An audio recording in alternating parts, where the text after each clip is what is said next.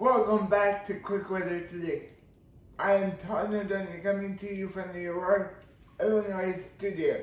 Your high in Aurora today is 84 degrees with mostly sunny weather all day long. And in other news, we are watching the tropics for development. So stay tuned to my social media for the latest on that and I will see you back here on Friday for your quick weather today.